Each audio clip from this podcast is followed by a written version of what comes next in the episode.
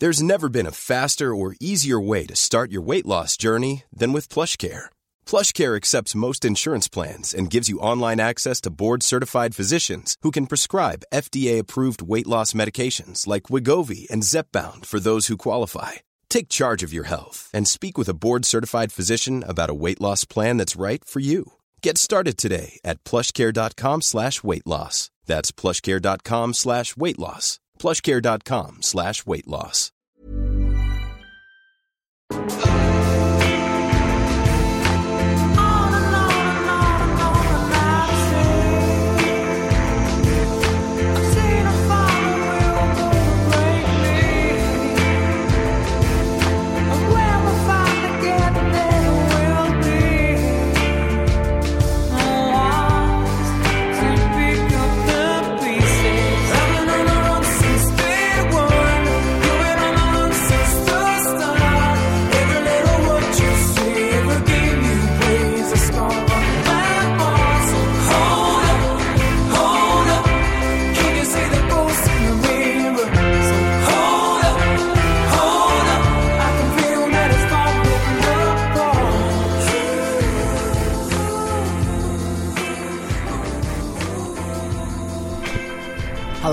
Welcome to Tell Me Your Tales podcast. Thanks for joining me for another week.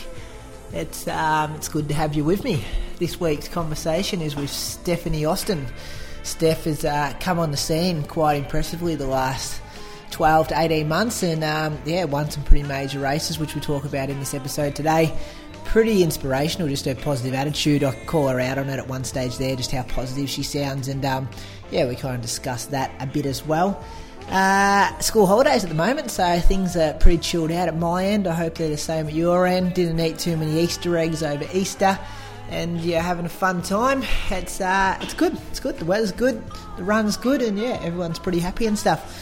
I will have a bit of an announcement for Tell Me Your Tales. Um, probably up on iTunes. It'll just be me talking for about ten minutes about some decisions going forward with the podcast in um, in a few days, maybe next week at some stage. But yeah, some just uh, developments there. What I want to share with you guys. But without further ado, please enjoy this conversation with Stephanie Austin. I think you're going to get a lot of inspiration and motivation out of it. And yeah, appreciate that Steph gave up some time for the podcast again. And yeah, I've talked for way too long. So enjoy this episode with Stephanie Austin. Thanks.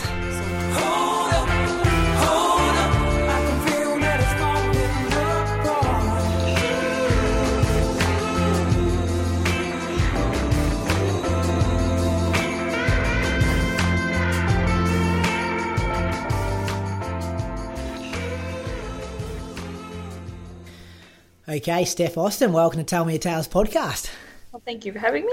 they were just saying off air that uh, it's always good when I sometimes I receive one email recommending a guest and I, might chase it up then and there. And then um, with you though, I've just kept receiving emails the last probably three or four months. So I knew it was time to make contact with you and try to get you on the show. So really appreciate giving some time today to have a chat to our audience. Well, thank you, yeah, for having me. I um yeah, it's been a pretty cool couple of last couple of months. And my friend Glenn, our president of our local run club, got me onto your podcast. And I haven't listened to all of them, but I've certainly started. But yeah, delighted to be um, invited to have a bit of a chat. So no, it's um, it's awesome. Yeah, Glenn's good. I think he's listened to quite a few episodes, and he was the first one who initially emailed me. So it's always good when we can, um, yeah, give the listeners exactly what they want to hear as well. Yeah, no, he's a good guy. yeah, he certainly is. Um, Steph, what I usually get the guests to do is introduce themselves, so feel free to take that any way you please.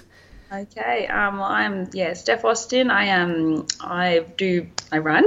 um, I do both trail and road. I think I guess 40 to 50 k is sort of my sweet spot at the moment. Um, yeah, I'm a physio. I, I live in Merimbula, but I'm from Lake Macquarie originally, and yeah, I work at the, both the hospital and at a private practice. So I, and I see lots of runners as a physio, and um, yeah, I've just I recently won the six foot track, um, and yeah, really, and I'm sponsored by Salomon, so I've been pretty lucky to um, have an opportunity to do some international races later this year. So yeah, just um, just love to run, and lucky that my legs carry me sometimes quicker than other people to, to the finish line. I'm sure you put in a lot of training to make the legs go that quick as well, though. Yes, yes, but it does help if you enjoy it. So no, yeah. I've very so, Steph, you said something interesting then about 40 to 50 Ks as a sweet spot. I'm not sure many people would be uh, saying that same thing, maybe 42.2, but um, yeah, kind of in that ultra world as well as the road world.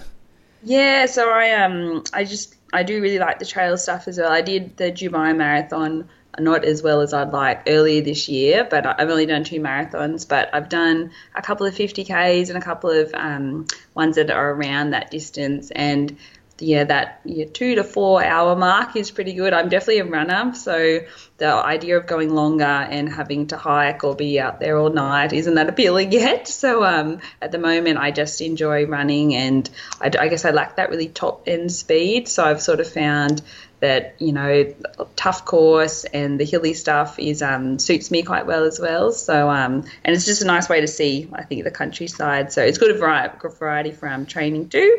So yeah, at the moment, yeah, 40 to 50 k's is sort of what I train for and what I really enjoy doing. So 5k is a bit of a sprint. So yeah, right. And you seem Steph a bit under the radar until probably this last you know, six to 12 months. I think I first started seeing your name in the results around the Sunshine Coast Marathon time when you uh, come second at the Australian Champs there. And ever since, you've just kind of been popping up more and more. But maybe take us back a bit and where running started for you and the progression.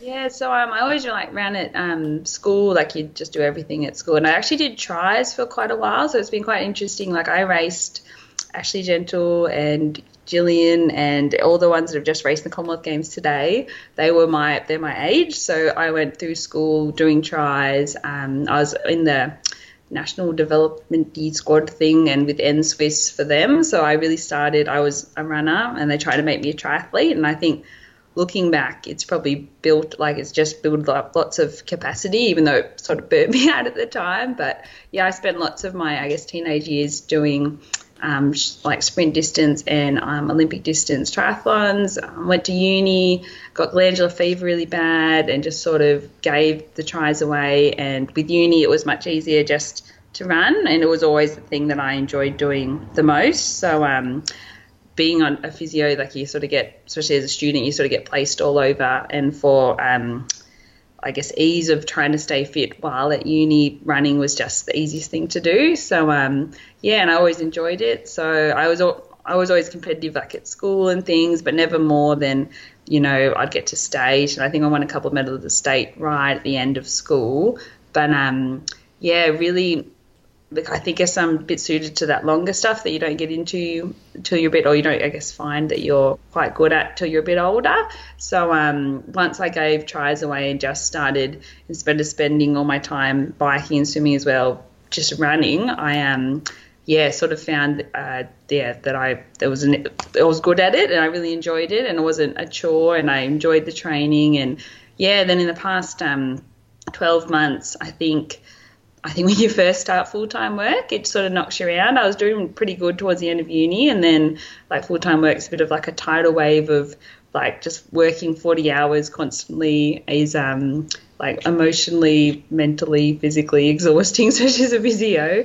So um, my performance sort of went down a little bit then, but in the last, I guess, yeah, six to 12 months, I got a lot more balance back, been able to focus a bit more on my training, and yeah, the results have come, which has been um, which is really good. And living like moving to Merimbula, which is where I live, and I never knew about trail running or anything like that till I moved here. And a lot of the people here did the ultra trail in um, Katoomba, and I wanted to be a part of them. I just wanted to join along.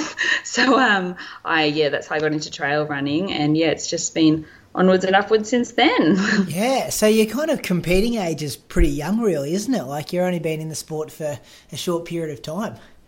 Yeah, my um, first proper trail run was the at UTA. They launched a 22k, I think, two years ago. Yeah, um, and that was, I guess, my first proper trail event, and um, yeah, that was pretty cool. The um, the atmosphere at that race was just amazing, and I, I, happened to win. Like it was the hardest thing I've ever done. Like you finished on like a thousand stairs, and I'd heard a lot of people talk about it. I'm like, oh, it can't be that bad. But like at the end, you just you're just walking, like you're hiking up all these stairs, and I'm like, how can I be walking but be in front? Like this is this is ridiculous. but um, yeah, after that, I definitely got hooked. So don't want to go much further than 50 at the moment. I'm quite happy with that distance, but um, definitely liking the trail stuff. But at the same time, have some, I guess, goals still, especially in a road marathon. So I'm lucky I can, I think they complement each other, training for both of them. So, no, nah, it's been pretty good. yeah, and do you find some people, and the listeners will know I don't know a lot about trails and always try to find out more and more, but it seems like it's almost a, a split that you're rather a trail runner or a road runner, and there's not really that in between section too often, but it seems like you're kind of really pulling that off. Yeah, I think they really do complement each other. Like, especially I find with my training that like to be able to have complete variety. Like after I did my Marathon, I just went, all right, instead of looking for pace, I just look for vertical, like how much up can I do in a week. Um, and yeah, I'm not sure. I think like I I enjoy both. Like I forget a lot out of both, and I know there is a bit of a divide between you know people who just do the road and people who just do the trails. But um, yeah, I, I find both enjoyable. So I would advocate for everyone give both a go. Don't diss the other side. It's um because they certainly complement each other, and the, I guess the running community these days is so broad and it's nice to be a part of both so yeah, yeah. and i think we're seeing more of that now as well people going between the two and um, especially some fast guys and girls going over to the trails and then coming back to the roads which as you said complements the training really well yeah, yeah. So I think like six foot, um, Vlad was the winner, and he um he obviously does quite a good marathon, like a road marathon time, and obviously very good over the um what's it called the the the trail stuff as well. And I think the yeah they just I think they complement each other. I know that probably trail the I guess there's no Olympics for trail running, so maybe that um, from like a young age, and because sometimes it is so extreme. Like people go, oh, how can you like you know run for 50 k's, or people who do like the 100 k's, and I think it's until you experience it that you um that you sort of appreciate what it's like. So yeah, I don't know. I, I like both. I can't I can't decide. Yeah. it's like picking your favourite son or daughter. I reckon if you're a parent, it'd be hard to hard to split them. Um, I want to get back there later on, but you brought up a point about how getting the balance right straight out of uni was really challenging for you, and I think that's something a lot of runners out there can relate to. Do you may want to unpack that a bit in your first year working full time? How you kind of managed to pull it off, if you did? Yeah, I was um I think like definitely since like I even from school like they when I was doing my tries like oh you can't do well at school and do all your sport at the same time and I was like oh I'll show you. And then I got glandular really like I did but then I got like glandular really bad afterwards so I was sort of like oh okay I've got to be a bit more sensible about how I go about like trying to don't worry about pleasing everyone and I think this first year of work was quite hard. I work a split job so I do three hours at a private practice and two hours at um, you know, three days at a private practice and two days at a hospital. So it was quite like not only um, like you had to have lots of different skills in your brain, like you every day was different, and that was a good thing. But at the same time, it was quite tiring, and you just come home at the end of the day and like mentally you're exhausted. And I would still just go out and run, but just having, I guess, the ability to push myself, like to really um, yeah, I always find when you have to do a hard set, you have to sort of be mentally quite on. Like you've got to be willing to suffer to then get those benefits. And if you've had a big day, you just can't. You're just not on. You just can't push yourself. Well, I certainly couldn't push myself as hard. So that first year, I'd say I didn't manage it that well. I was trying to work too much and try to do everything as you do perfect because you know you're a new grad, you want to do everything right. Um, at the same time, I'd moved eight hours like away from all my family. I moved to an area I didn't know anybody. I moved there though because I knew that there was a park run. I'm like, if there's a park run, I'm going to be able to make some running friends. I have, which has been so awesome. But um, yeah, that first year I didn't.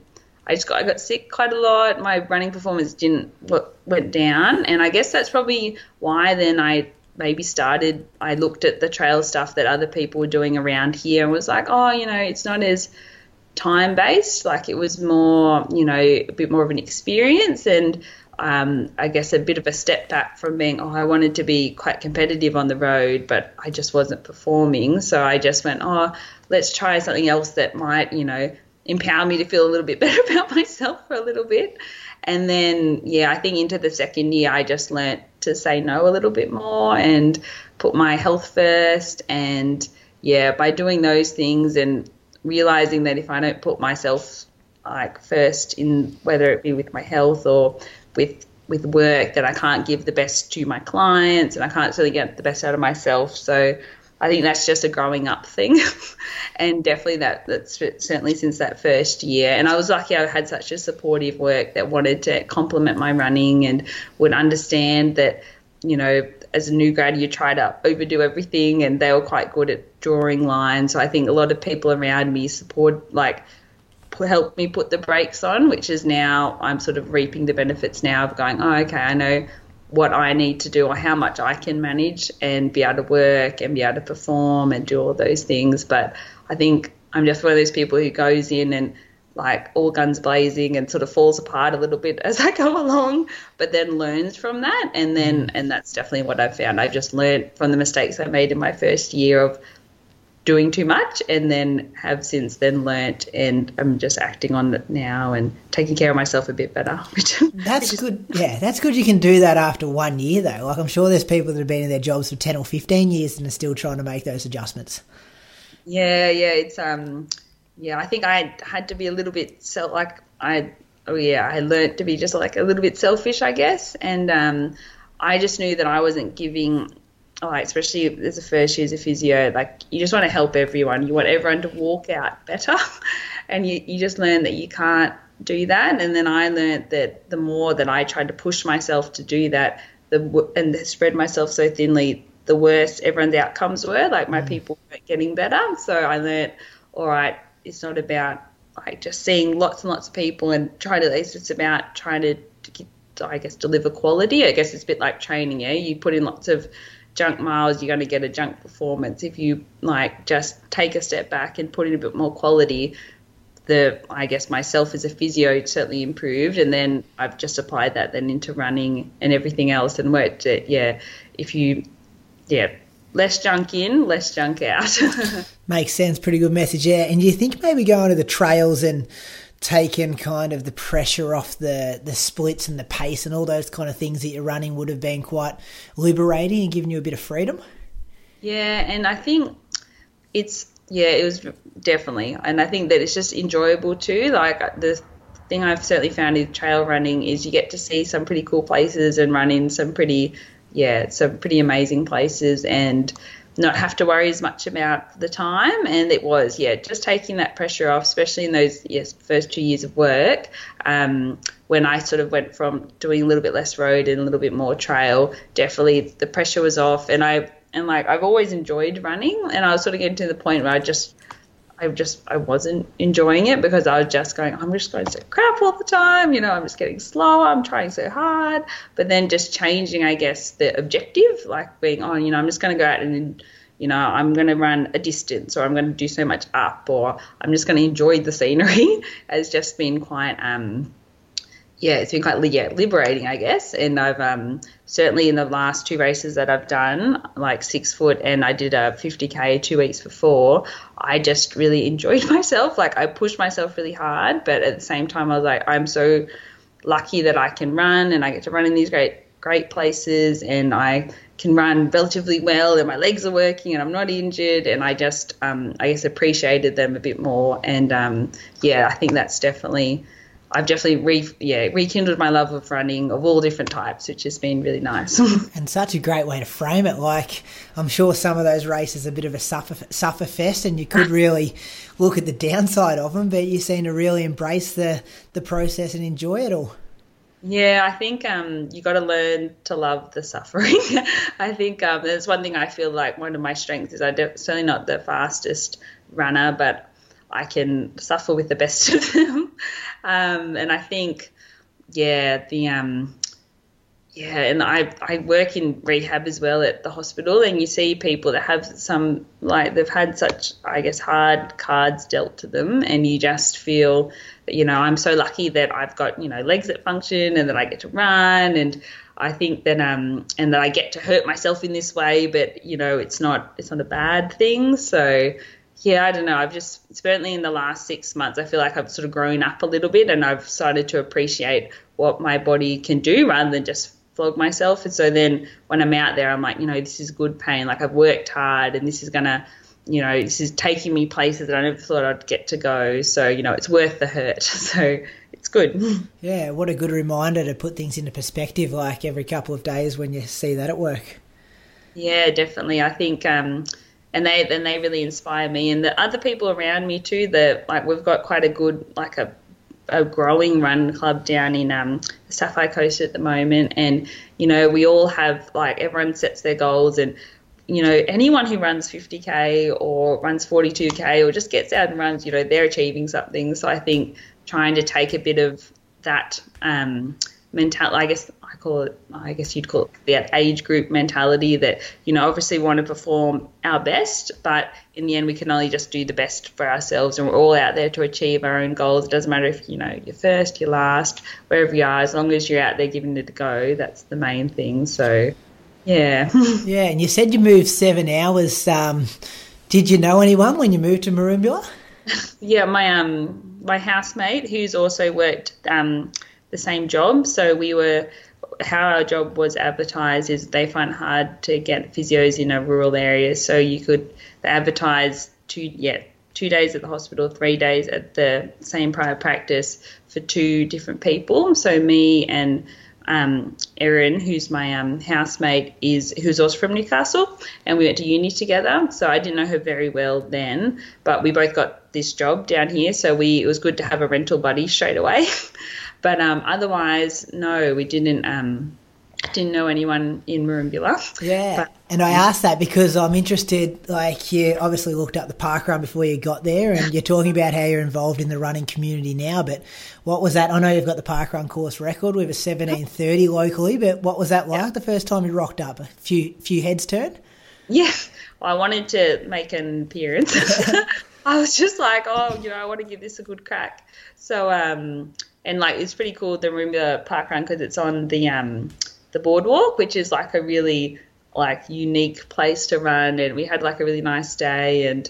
I was just like, you know, this will be a good way to um to meet people, and I want to run well. So that was I hadn't started full time work then, so I wasn't too tired, so I was able to run quite well on the day. So that was um that was good. And now I'm actually one of the directors here at Merimbula, which is um which is really cool. So um, we've got, and I also do the Bega Park Run, which is um, like when I work at, for example, this weekend I work at the hospital all weekend, but I still get to do Bega Park Run and I can still get to work in time. So um, it's been um, great. It was it's pretty much how I've met all my friends at the moment. like tonight, we um we run as a group on a that we run as a group on a Tuesday night and a Thursday night, and they're all people that I've just met through parkrun and I guess in those first couple of weeks rocking up we um, sort of established oh you know do you want to do some runs together? And we organised times and yeah three years on we're still doing the same thing. So it's um it's been really nice. Oh it's great isn't it? Like an awesome way to meet people and it's just I don't know runners and people that exercise in the community are all just so friendly. Like I think doesn't matter what town you go to you can go to a park run and be surrounded by some amazing people that's right. I was um that was one of my things when I was looking for a job when I finished uni. I was like, it must have a park run, and then I was like, oh, this place does. This is perfect. So um yeah, and I've done um I used to do Lake Macquarie was my local one back when I lived um in like lived at home. So um and I've done I think I'm coming up to my 150th park run. I think I've done oh, 12 different ones. I want to do one in each state. so I haven't done that yet, but um, I, every time I go anywhere, I'm just like, oh, got to make sure I do the park run. So, and I, I'm really happy now to, like in the past year, I became a director as well, just to see how it works behind the scenes. And yeah, it's um, it's really nice to give back too. So we're quite lucky we've got a little park run, so I can. I can volunteer and run at the same time. All the time I'm either finish token or barcode scanner because there's like it's a little one and I'm one of the first ones back. So um, but otherwise, yeah, gotta love parkrun and yeah, being able to go anywhere in Australia and meet some friendly faces. And you're so right about the runners; they're just uh, you know, all them endorphins make them a pretty friendly bunch, which is um, which is lovely. Yeah. So. What kind of numbers do you get? Um, well, we just I think last week we broke our record because it was Easter and this is like a little holiday town. I think we Yeah. had 180. Oh, that's not little at all. That's that's good numbers. Most of the time we have about 50. Um, I think our in the middle of winter we might get down to like 20 or 30. So um, how many uh, where you are? Yeah, I think we average about 95 a week. So, um, yeah, pretty similar kind of town, really. Like, yeah, population kind of doubles when we're got uh, holidays and school holidays and those kind of things around. But, um, yeah, we launched with 230. That was a big day. And then, um, yeah. Yeah. pretty consistently around 90, maybe down to 70, 60s in winter. Yeah, yeah, I think that winter, and I know with us in Merimbula, a lot of people go to the snow, like they relocate up there during the winter, so that drops our numbers a little bit too. But yeah, rain, hail, or shine, it's like it's 400 meters from where I live, so no excuses of me not going. Yeah. No, it's very good. And the run director role, that's gone smoothly for you? Yeah, I haven't had um, too many. I was so stressed the first time, like processing the results, and I was holding the stopwatch and I was holding the like the barcode scanner, being like, "Oh, I really hope everything works." But um, it did. it was very good. So um, yeah, I really like doing that as well. I don't have the um, what's it called? I just yeah, I like to be able to to help out as well, and I'm part of the local run committee too, just because. I think running's giving me so much, so I'm like, I need to learn to give back. So it's just a little thing that you can do. So must I, yeah, love parkrun. It's And all that good. stuff's pretty simple too, isn't it? Like it's kind of just follow the directions, and it kind of looks a lot harder than it is uploading the results and processing and all that stuff. That's right. Once you've done it once, you're like, oh, why did I stress? Like, it's not too bad at all. Yeah, I'm still the same though. I get in the car with like the stopwatch around my neck and the scanner, and like it's like I'm carrying dynamite or something, and I've got to be super careful not to push any buttons and get home in before I can um yeah stuff it up. That's. You, you, I got people's PBs in my hands. I got to, you know, take care of these things. Mm. Yeah, I think that's what I'm more scared of. The people who would be on to me if I did make a mistake with the uh, upload. That's right. That's right. But no, we're they're very cruisy around here, and we've got a really good team of directors. So they um they're always there to help me out if I um if I mess up. But so thankfully that hasn't happened yet. So we're pretty pretty good. And have you got the course record at Bega as well, Steph? Ah, yes, I think so. What yeah, have, yeah. What have you run there? Uh, I think it's a bit slower. I think it's a 17. It's in the seven, like high 17s, maybe 1745 or something like that. I think my fastest is Lake Mac. I'm, I think it's 1717. That was like before I moved, like before, before I started work. and like, don't get me wrong, I do like work, but it um, it's it knocked my pace a little bit when I first started. Yeah. And have you ever, like, before we get into the longer stuff, like, have you ever ran a track 5K or anything like that, or everything's been on the roads? Yeah, so I did um, uni games. I actually ran against Milly Clark, and it was my best ever time. We um, I sat with her for like like in oh, ten laps before she kicked away. I think I've only my time was it wasn't flash. It was like seventeen zero zero point three. So I'm not quite in the Ooh. sixteens yet, and it's so. And I'm definitely going to get there. Like that's one of my life goals. is I'm like I need to run a park like uh, some kind of 5k with a 16 at the front number rather than a 17. so um, I definitely have some un, like some boxes to tick there, and I hope to do that probably in the next you know 12 to 18 months, certainly before 2020. But um, yeah, it's it's a terrible number. I'm like 1659 looks so much better. Yeah. than 17. No, you're talking to a guy with a marathon PB of two twenty fifteen, so I know all about those, uh, yeah, seconds that have just over significant marks in PB times.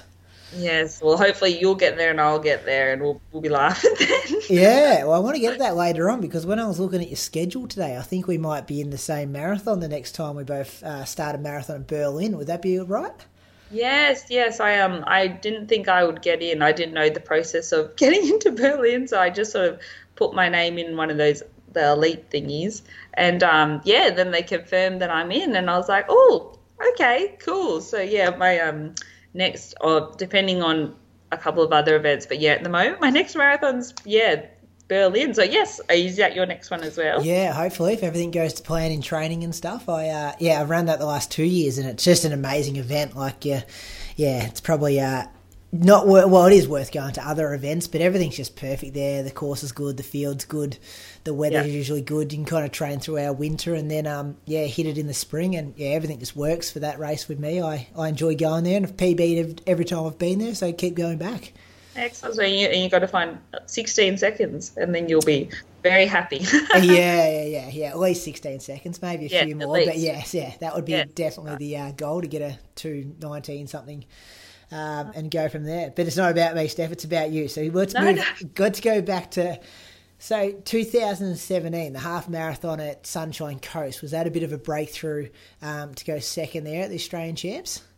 Yeah, I didn't um yeah expect to do well. I didn't know who was in the field. I just wanted to um run well. I wanted to I ideally wanted to run a bit faster. Like I think my best ever half I've done Gold Coast in one sixteen something. So I guess that was sort of the goal time to do and I'd had I'd been injured probably since oh, I'd been injured through from March through to maybe about July when I did the gold my first ever marathon. I hadn't been able to train properly, but after that my like my foot, which had, had been the problem, had come good and actually been able to do some speed work, and I was starting to feel like I was getting a bit of form back. So yeah, it was um, a big surprise to um, end up getting second.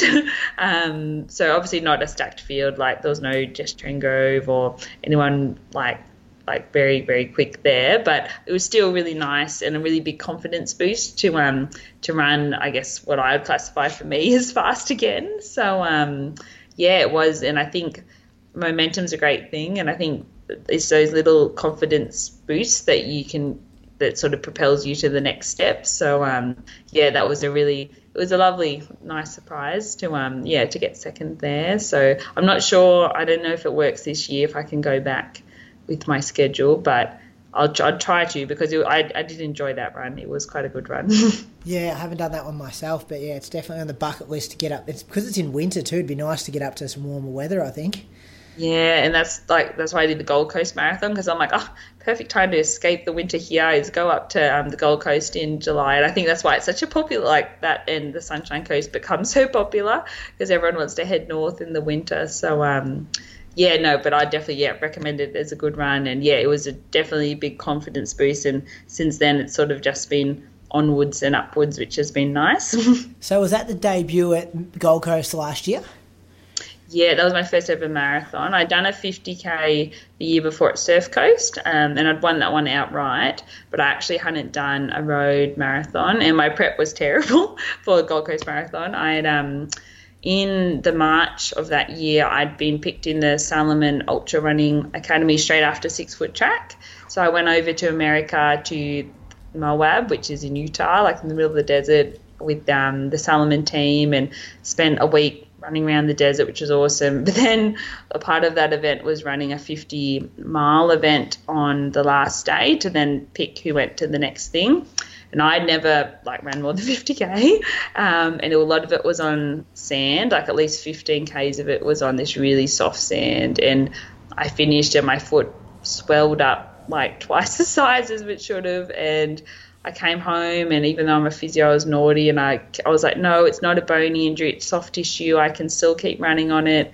I did the Canberra half on it, and it was even worse. I basically ran that on one leg, um, and yeah, really from April through May, I just had this swollen sore foot that I kept trying to half run on slash half cross train on. So my so really come June, I could do a little bit more proper running, but I definitely um was limited in my training coming into the Gold Coast Marathon. So I was actually stoked. I did a 248, I think, which was so much quicker than I I thought I'd be lucky to break three with my lack of speed work. So yeah, very stoked to do a 248 there, and very then very excited to then go. Well, if I can do that off that kind of prep, what can I do with some good prep? So I definitely got some. I would love to go low 230s in the marathon in the future. So that's definitely another bucket list um, thing that I'd like to do.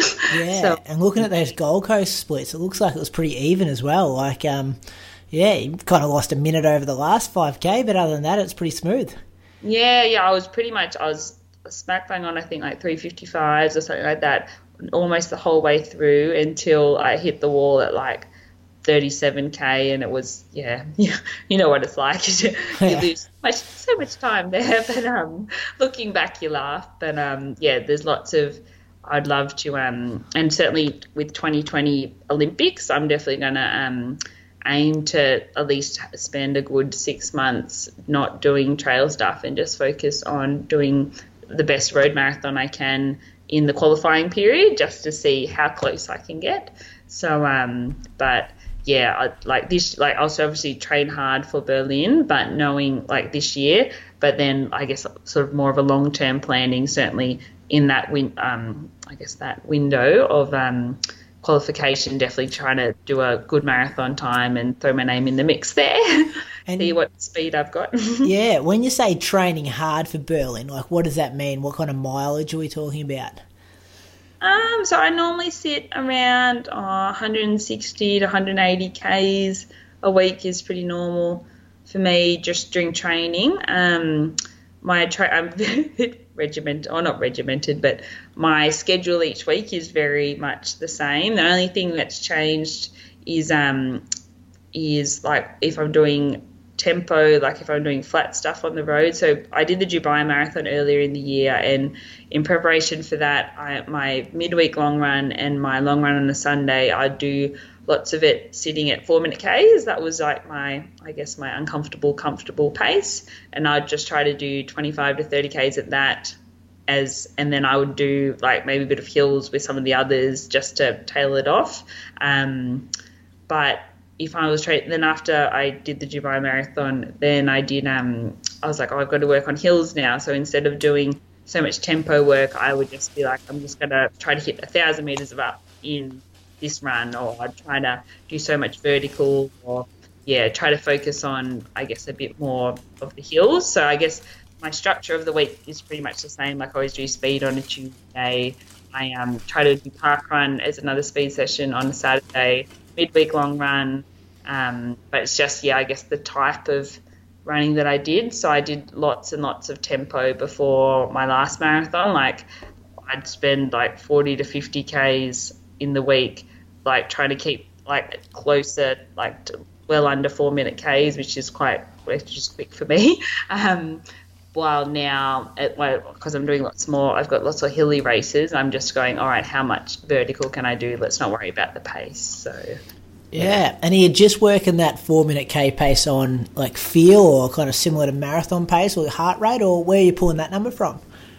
Um, I guess it was the pace. I wanted to um, well, I just started off being my goal time for Dubai before, and which I was on track for, was I really wanted to do a 236 um, marathon time was the goal there, and I'm one of those people that I never train pace wise as well as I perform in a race. So if I can, I know that if I tried to hold lots of that marathon pace, which which is quite close to my 5k pace really. Um, in training, I'll just burn myself out. So I find that I'm one of those people that I can do lots of mileage and a little bit, but lots of intensity really kills me. So I just find that that 355 to 4 minute K pace and just doing a lot of it just sort of taught me to be comfortable at being uncomfortable, knowing that going into race day I'd be much fresher and that would then replicate to like the 340 pace, which I was hoping to hold um, at the marathon. So, yeah, I did just sort of pluck that number from the air, but um, it just ended up being I would always go off the clock. And obviously, my first kilometer, I used to hate life because I was like just starting off nothing and then trying to run a 350 kilometer yeah. is very difficult. but um, I used to make myself do it, and then um, but then after that, I'd warm up and it would actually get quite comfortable. So I really found that tempo stuff made a big difference, and yeah, everything was on track for a good time at Dubai until other things to be, but that's okay. we'll get to Dubai, but I, first I want to go back to um, Moab because I'm familiar. I heard an interview with the winner. Do they do a 200 mile there as well? They do, they do. They're um, they're a bit crazy, yes. yeah, and a female won it outright this year. I'm trying to remember uh, what her name was. She was on the Joe Rogan podcast. and It was really good to listen to. Um, yes. Yeah, but that Salomon um, Academy kind of How does that come about? Like, how do you find yourself in this academy and then all of a sudden in America um, at this yeah, massive trail race? It was. It was just a whirlwind. Um, I I think I the someone from Salomon in Australia had contacted me, Rob Lloyd, um, towards the end of the year before because I'd I ran the 22k at Ultra Trail and I beat Lucy Bartholomew, and she's obviously a huge name in trail running at the moment, um, and is doing super well. And then I won this this 50k outright, like I beat all the um, the men as well. So then they contact me, oh, you know, do you want to be involved with our brand? And I was like, oh, you know, that you know that'd be awesome. Um, and then like, oh, you should apply for this academy thing. They're looking for Oceania athletes at the moment, and I was like, sure. I did the like worst application ever, and um, they picked me, and that was I think two weeks after. Uh, I think the week before six foot track last year, I found that out, and then I think two weeks after six foot, I actually went over.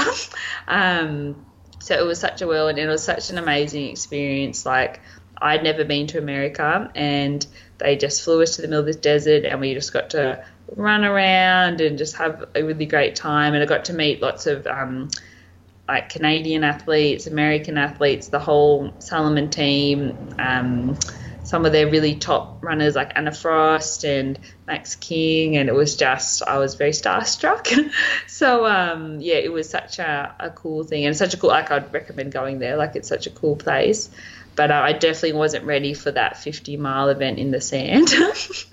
but um, that what the doors that it has opened since then, like I'm now with Salomon and Suunto, um, and they've been super supportive, and I'm doing some a Salomon Golden. They've started this Golden Trail Series event this year, and I'm going over to that to their first race in Spain. So it's just opened so many doors. So even though at the time I got I probably wasn't ready and I got injured. I think I just you got to run with those opportunities. They don't, you know, they're once in a lifetime, and I've been so grateful since all the opportunities that I've had since then. So, nah, it was um, it was pretty cool and just totally unexpected. oh, so good, and like compared to the road, it seems like there's a bit more support there for trails and opportunities to be involved with these brands a bit easier. Yeah, because I um, yeah, I certainly um didn't know like the like the amount of support that I've got since then. Um, I'm one of those people that used to run around in like a ten dollar singlet from Big W, and would just I'd wear shoes until they're like falling off my feet. And now to be supported by like I have more shoes than I ever knew what to do with. Like I think I'm very lucky that my body's held together because I've been able to have such um, like I guess the support of being able to change my shoes whenever I like because I've got such a good variety to choose from and I'm not sure I like Salomon itself is yeah they've got a really good like network and they're very genuine and the cool thing that I found about them when we went away was their little slogan was time to play and it was about getting out there and enjoying what you're doing and enjoying the experience of running not just I guess focusing on a time and that was really yeah, refreshing as well. So no, I've been super, super, super lucky with um to have their support. So no, very, very grateful. And was the uh, the fifty mile about eighty k? Was that like a selection? Like was that the icing on the cake to make the team at the end of that trip? Yeah, well, if you won it, um, you like if you're the first girl and the first guy, you were then picked to do. Um, they were doing a race in Chamonix in I think four months time, like in July. I got third girl, so um, I was still pretty happy with that. Um, especially because I'd never run that far before. I remember running it like it was in the middle of this like desert canyon and I couldn't see anyone around me because it was like everyone's so spread out by then. Mm. And I got I clicked the watch clicked over 42 k's and I'm like, go Steph, you've done a marathon halfway. Yeah, can't imagine what that's like. That's right. So it was, um, yeah, it was just crazy. But it's all relative. I think halfway is still halfway. So even though looking back, I'm like, God, that was such a long, long run to do. I, um, I think all events, you just once you're, you know, in it, and like it was such a good, like I was really wanted to do well in that to try to get into that next phase, but um, just wasn't quite prepared. But still got. I think you don't realize how tough you are, or what you can do until you have to do it and you don't have a choice and that was sort of my situation so no it was good it um yeah certainly made me tough, and but did make me hate sand for like. I still hate sand. Avoid sand. And like with your mentality, does that make it easier to step down to the marathons? Um, well, I see, I found a marathon much harder. Like the, um, uh, it's, it's tricky. It's a different. It's just a different type of hard. Like training for the marathon, like the Dubai marathon, because that's probably the best prep I've had. Was I think the training was much harder and like the race. I think because you're just so much on the rivet, and in a trail event you're not. Like you sure you you have to go hard like in the trail in like six foot track I certainly went hard but at the same time it's a different type of hard I think the marathon you're so much on that red line the whole time like you just mm. tipping along it and mentally you know you're going to get to a point where you're just you're you're so cooked but you're so like you're on track and you got to you got to hold on while a trail event because you're out there so long it's just yeah I just don't think you're on the rivet as much and what slows you down is different things rather than you know how much can my body handle so no they're just yeah they're um they are quite different to train for. So um and yeah different yeah i found a road marathon much mentally and physically harder than um than a trail event. So yeah and that's just well, i guess that's just me so. Yeah yeah. Yeah we don't want to get too controversial with which one's harder it's all uh, that's right. Say they're both hard, and everyone who does them is amazing. But for me, I found that the uh, the the mental side of a road marathon, and I guess you against the clock, is um is pretty tough. so let's go to Dubai. Like you've had a pretty busy uh, 2018. We'll move on to your 2018 now, but kicked it off with a Dubai marathon in January, and I don't. It's not really a common marathon that a lot of Australians actually do. No, so um, a group of us here, um, I guess my run family down here, the Sapphire Coast Runners, there was a group that wanted to do an international marathon. And one of the ladies used to work, um, Janella, she's our, um, one of our run directors, she used to work in Dubai. And um, was we all sort of pitched it, you know, we could stay on one of the fancy fronds over there, and as like a group, it was going to be a much, um, I guess, cheaper. The marathon, the time of year sort of worked out well. For me, I just was like, is it flat and fast? Because I wanted to run quickly, um, and it ticked those boxes. Um, so yes, and then that sort of after I guess after Surf Coast last year, which was, I guess, I think September, October, I sort of focused, I think, that next 12 weeks on training for Dubai with the goal of running um, a 236 was the um, was just the number. I'd done a, a 118 or 117 and um, Sunshine Coast half marathon, so I was like, well, with really good prep with this firm time, maybe I could try to hit a 236 and um, at Dubai, and I was pretty much on track till 24k. Because is that a bit aggressive step to just double your half marathon uh, recent time? Probably. Yeah, I'm just thinking, yep. yeah, for myself and a lot of people I know. But in saying that, if you weren't in that good shape when you ran that half marathon, then you got yourself in better shape, maybe it is an accurate one. And I don't have much drop off. Like if you looked at my 5k to 10k to 21k, yeah. I am. I, the thing I definitely lack, and I'm definitely working on it right at the moment, is that top end speed that um, I don't have. If you looked like if you just looked at my, my best ever half marathons, like a 116, I should be able to run a 5K much quicker than 17 minutes. And I'm just, it's that I'm really good. Once I get to a pace, I can just hold it for, um, for a really, really long time. And I knew I would have some drop off, but I was like, oh, I think, I thought that yeah, I definitely wanted to break 240 was the goal with the goal of all right, if I go through halfway in 118 um, and then just try to hold on, well, um, that was gonna I was going to be happy with that in Dubai. So um, it was probably a bit aggressive thinking that, but at the same time, I was probably I was in the best shape I'd ever been in. So um, I was pretty confident going in. I'd done some quicker park runs. The body had held together through all my training, so everything was.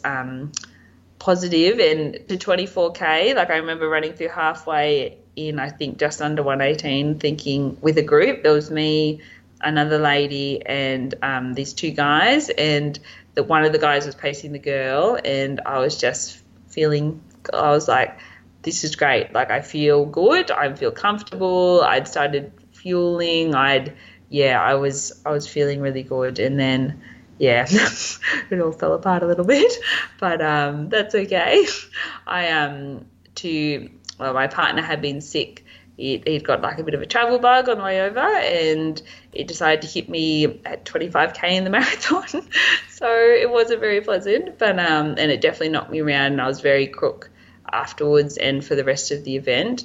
So I de- I lost like 10 minutes in the last 10k and ended up in the medical tent and yeah. was but I'm going through that the first half was a sign that my training was on track and I looked up the time of the girl that I was running with and I think she did a 237 so I think under 240 was definitely what I should have done. So um, I'm still trying to take the positives out of that and be that you know at the time I I couldn't control that I got this bump and when and the timing was very very poor. But um that my training had been good and I have the capacity to run a good marathon and I'm very excited to now or when I do let's say run Berlin to try to give it another crack and certainly get under 240 yeah 247 on a bad day is not a um, bad result is it yeah yeah I was yeah at, at the time that I was I was devastated, especially when I, I was so sick though at the finish. Like I was just happy to get to the end, but um, afterwards I was yeah I was a bit devastated. But then going, you know, I, the the training was a was a good sign, and going through halfway feeling that good, and I'm like, you just got to, you know, you can't control everything, and you've got to take the positives as much. I'm like, I could an old like the Steph before would have beat myself up a bit more, but I think um, I've definitely learnt that, you know, take the positives out of it, learn from the not so good bits, and get better. And yeah, that's that's what I'm trying to do now. yeah, even I think people don't value as well like the experience of traveling and like being on in race hotels and just out of your kind of normal environment. Even if you don't have the race that you desired, just practicing those little things can be massive massive advantages going forward. That's right, and just knowing how to travel, how much, and how to eat, and how to um, time your sleeping, and like the the stress of the week going in, and yeah, trying to get all those things right. And we were quite lucky with Dubai. I think the time difference it was like running in the middle of the day in Australia, so that wasn't too bad. And I think when I'd raced in America and I'd flown over there, it was like running through the middle of the night. So I think that was probably another contributing factor to why I got injured over there as well. So I've definitely, yeah, I think you can, you know, you get bitter or you get better. So I'm just, yeah, definitely like using all these experiences to learn and try to keep improving from there. And yeah, it's all those little, it's not like, you know, you can do the training, but yeah, you've got to be able to travel, you've got to be able to um, rock up on the day and actually perform. And there's so many extra things that isn't training that you've got to work on there. And yeah, lots of room for improvement, which is always a good thing. yeah, and Dubai as an experience and a race, Steph. Like, was it hard to talk me through how you got into it? Like, is it hard to get into, and then the organisation of it? Ah, uh, no, no. We just, I just entered as um like as a normal person, and um we all did that, and um I just got uh like a, my bib made me be on the start line, so I didn't actually go in the elite start group. That they went an hour before everyone else in the dark, like, and they were all from like they were all ran very very quickly, um, as I'm sure you've seen. Um, and I didn't, I wasn't on that start list, and I didn't want to be because I was like, no, you know, even if I have an amazing race, I'm going to be like miles behind any of these people. So we all just started as a big group an hour later. Um, Dubai is just crazy. Like I'd never been to somewhere like that before. Um, it's just such a industrially built place.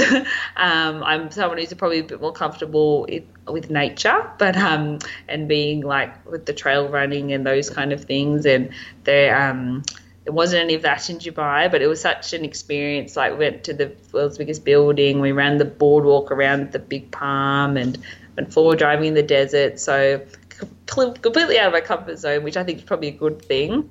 But um, and the marathon itself, I'd recommend if you wanted to do a quick marathon because it's um, it's very fast, it's very flat, it's um, and quite well run. You pretty much you just run a T, so there's not many U turns at all. Um, and yeah, so if you wanted to run a quick marathon, I'd say that it's probably a pretty good one. And from a weather perspective, it's their winter, so temperature wasn't too bad. Um, and because we started fairly early too. So yeah, I'd say it's one if you wanted to run a fast flat marathon. it's not a bad one to consider in January. But um, and yeah, Dubai, it was yeah certainly experience. I'm yeah, I probably want to go back, but um, and I'm very much looking forward to doing another marathon in a different location, so Berlin, which sounds awesome. Um, but yeah, just yeah, totally different world over there. yeah, and it wasn't too like you said, it wasn't that hot. But what kind of temperature are we talking? Because I think people get the image of Dubai, and it's going to be, you know, 35 on a cold day. No, I think um, it like started and it was cold. Like I remember waiting before the start line. I was in like a jacket and tights. Um, I reckon it would. We probably started. It might have been 10 degrees, and by the time I finished, it might have been 18. So yeah, and like when the elite started, it was even colder like it was probably only like six or seven degrees. Um, and yeah, none of our days got above probably 20 eight when we were there. So it was definitely like that's their winter. So it pretty much replicates Merimbula's summer. So it was perfect in terms of training because whatever I trained in here, it was um, it replicated over there. So yeah, certainly not 50 degrees or anything, not even close to that. yeah, oh, that's good. And uh, let's move on to the other big result, well, the huge result, I guess, a six foot track, taking out the win there and maybe do you want to start and just lead us in with the 50k Snowy Mountains? Like, did you use that as a bit of a hit out beforehand? It's a bit, uh, it's a pretty big event in itself to to have those two so close together. Yeah, so um, I always the Into Adventure one, the one the first 50k one. One of my the people I trained with, Steve, he um said that this race was starting, that it was only in um like really just up the road for us, so like two and a half hours away in Jindabyne, and it was um if you entered early enough, it was only going to be twenty dollars.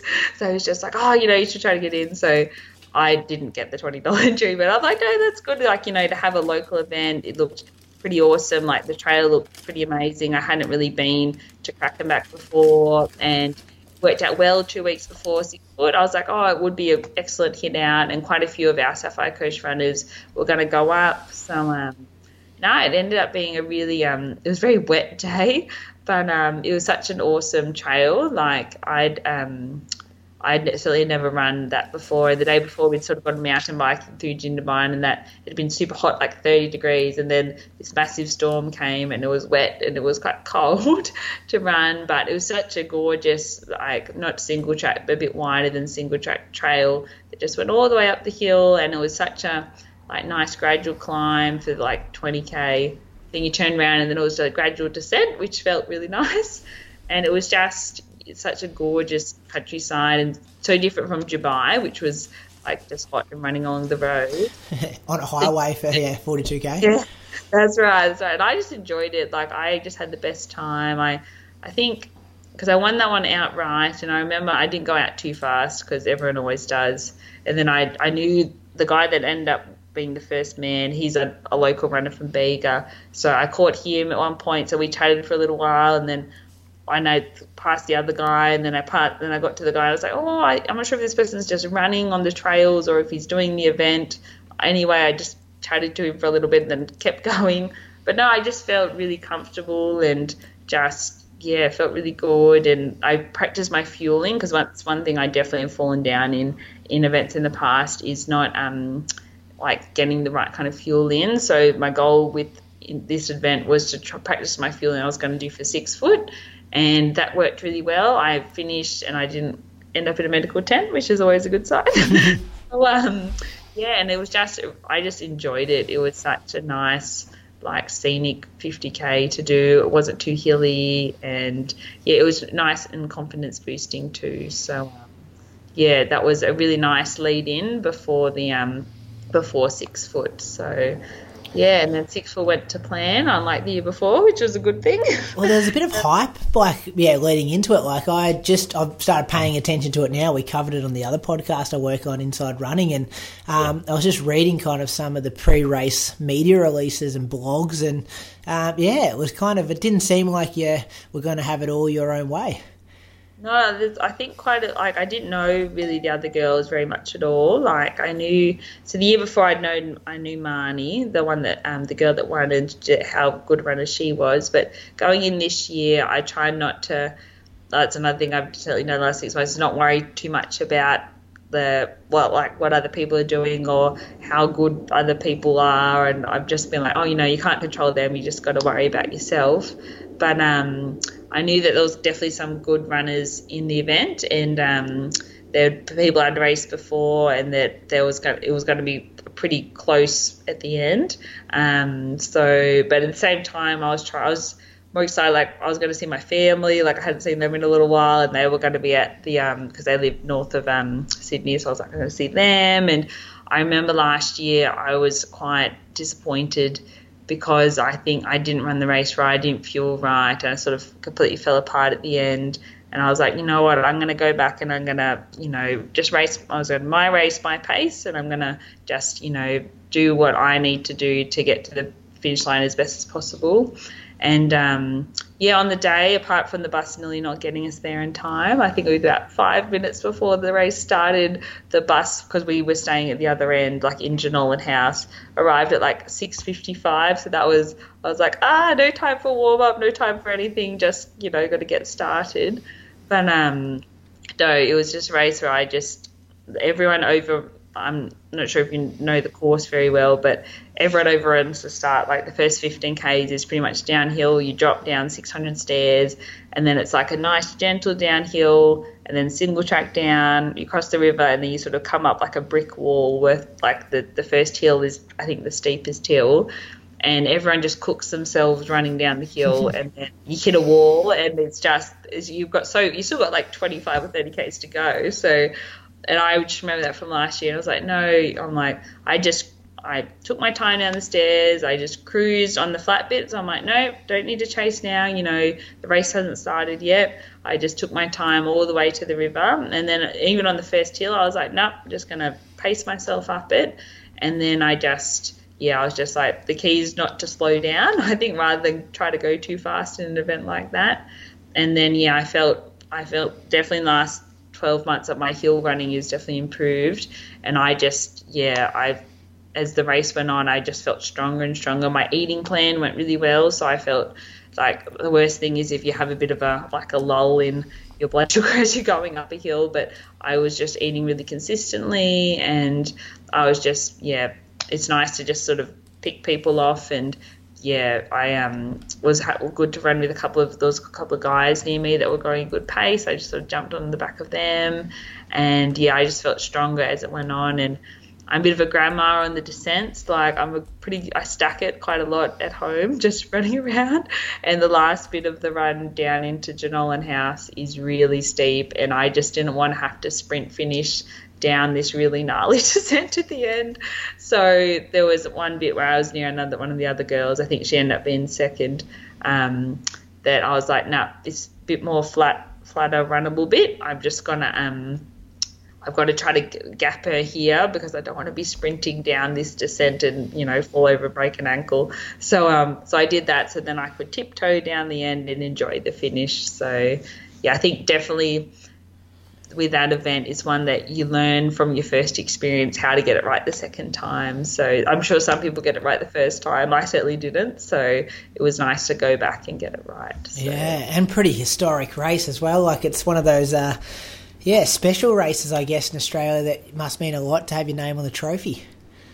Yeah, like just it's because it, it's so famous. Like I'd heard about it before I really knew about trail running just from other people when I was growing up who said that they'd done it and just the um, yeah, just it's such a it's sort of a bit like Ultra Trail Australia, the, the vibe to it, like coming down the hill and because all the crowd and spectators are in such a little area, you can sort of feel them as you get closer, and it's um yeah, it is. It was very special, and to have my family at the end was really nice, and yeah, it was just um it was it was such a cool yeah cool event to do. So I really um I'll definitely if I can, we'll go back again next year and um, do it again because it is such a and it's a good thing I like it too because it's a very runnable trail run. So some bits like UTA, so Ultra Trail Australia, some bits aren't runnable, like the 900 and whatever stairs at the end.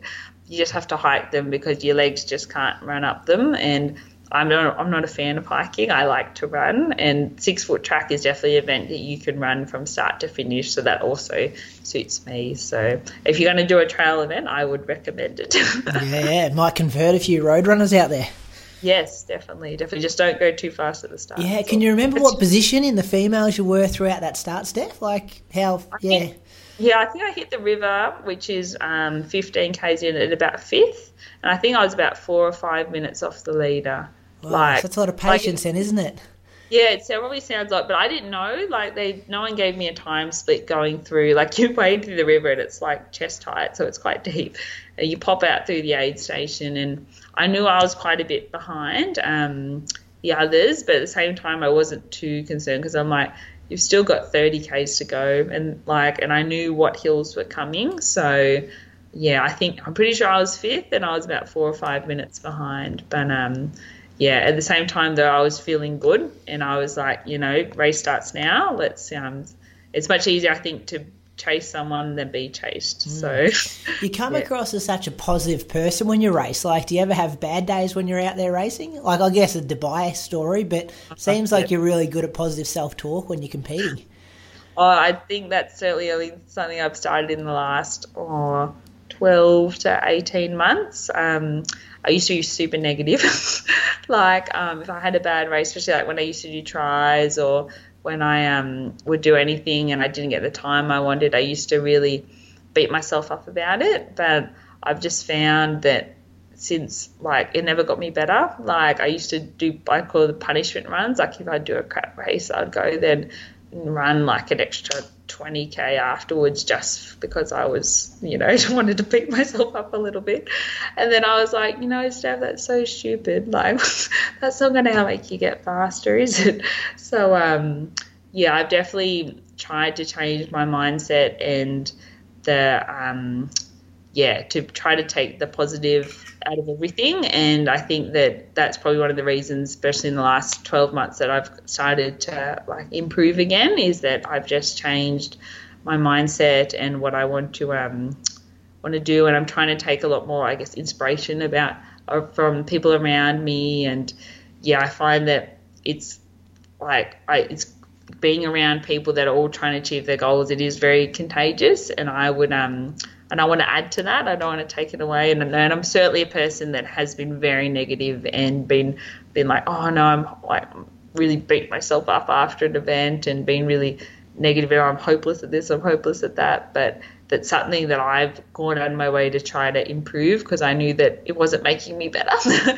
and um, yeah, and I'm happy that that sort of um, that's an area that I've definitely seen that I guess it's one of those extra one percenters that if you can take the positive out of a situation or at least learn from the negatives, you're only going to get better. So that's one of the one percenters I've tried to be try to be ticking that box. So yeah, it's something that I do have to work on though, because I think we all go through stages like when going well, everyone's your friend and you know everything's great, and then we all go through those stages when you know things aren't going well and you're injured and things are down, and yeah, I think just got to learn learn from those to make the good times even better. So that's what I'm certainly trying to do anyway. yeah, well said. And nutrition wise, for like six foot track, what's that look like for a 45k trail run?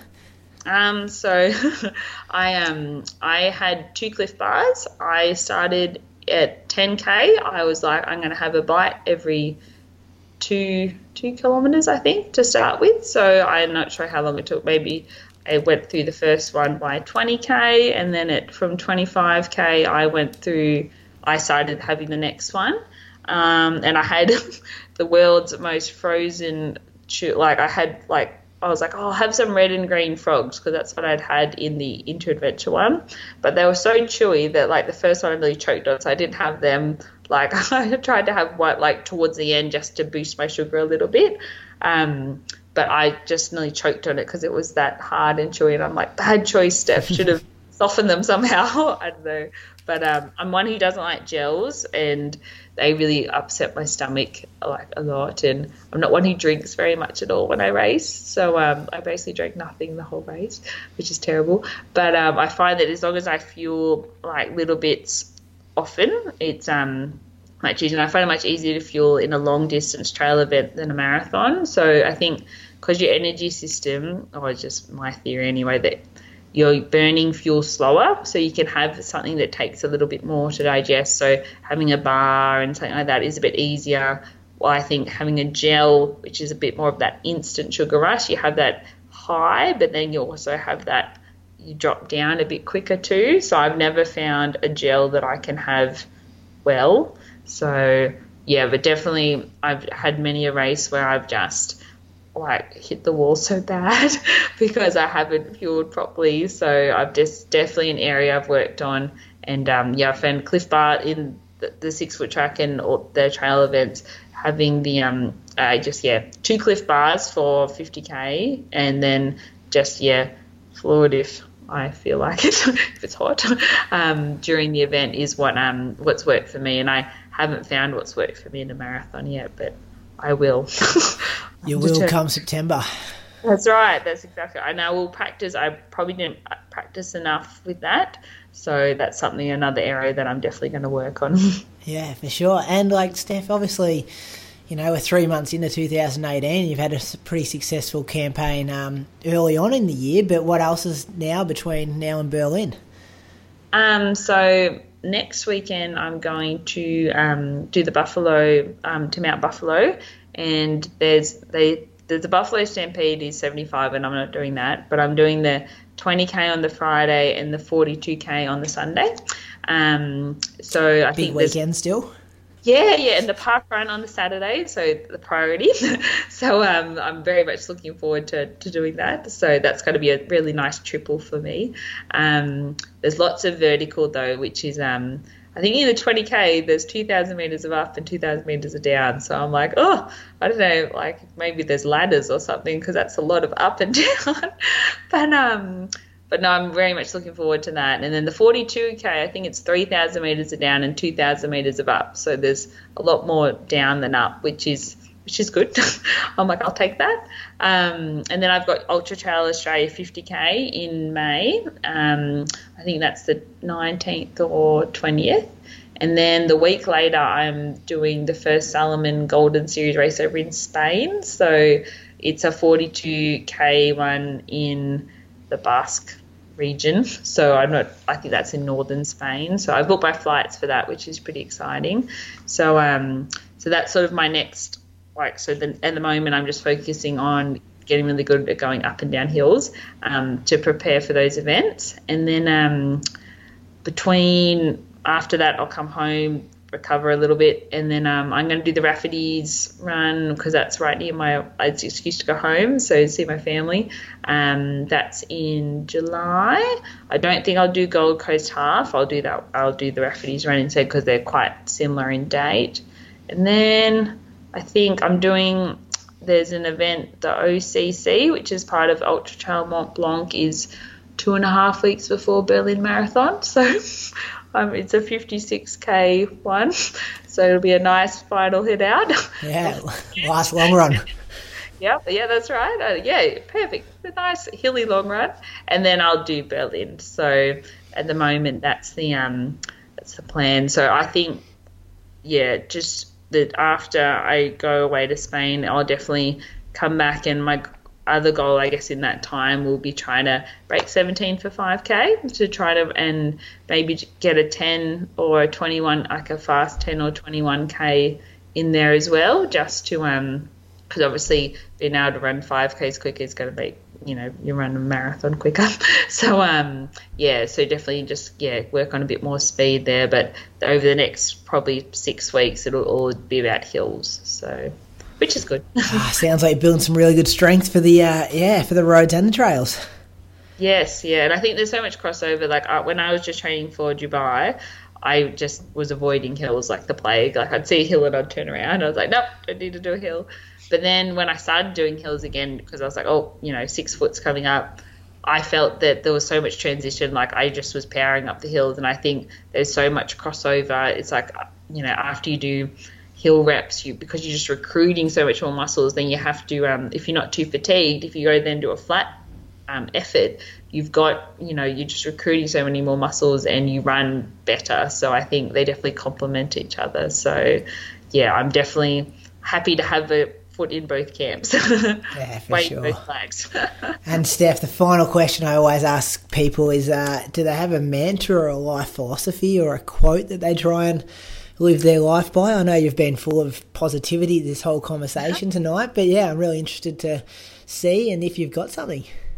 Um, I guess maybe it's just something that oh, there's probably a couple of things, but I guess one thing that I've certainly learned in the last year, and especially I guess since starting work, is that to give the best to other people, you have to um, give the best to yourself as well, and that's not and that's not being selfish. That's just if you give the best to yourself and you be able to, um, you can then give your best to other people. And I think being able to, I'm very lucky that I work in a like a job where you get to help people and you can be inspired by the people that you work with not all the time but like quite a lot of the time and by taking care of yourself and you know and enjoying what you're doing then you're not you know that's I think that's the most important thing for everyone. So regardless of what you do, you gotta enjoy what you you gotta enjoy it, and you've gotta, I guess, and I think health, your health is really important, and if you prioritize that and you take care of yourself, then you can give your best to other people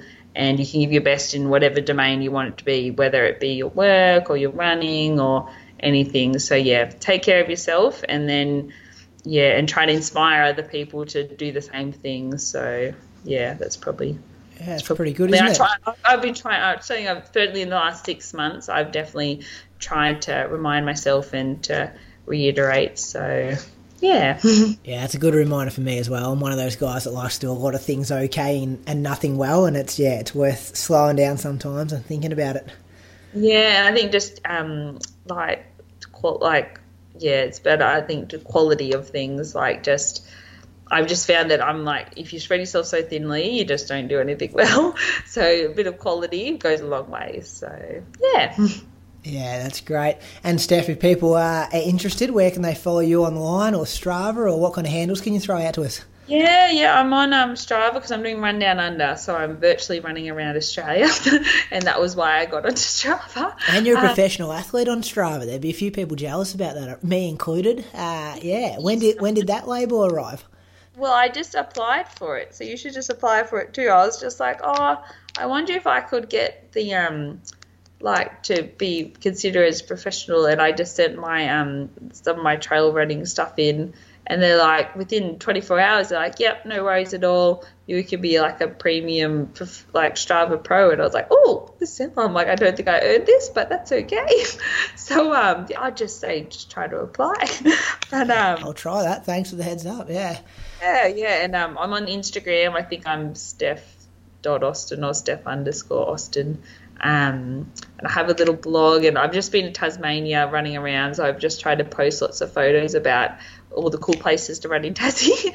but um, yeah, but the main one I guess is probably just yeah, I'm on Strava and I'm on Instagram as yeah, Steph.Austin.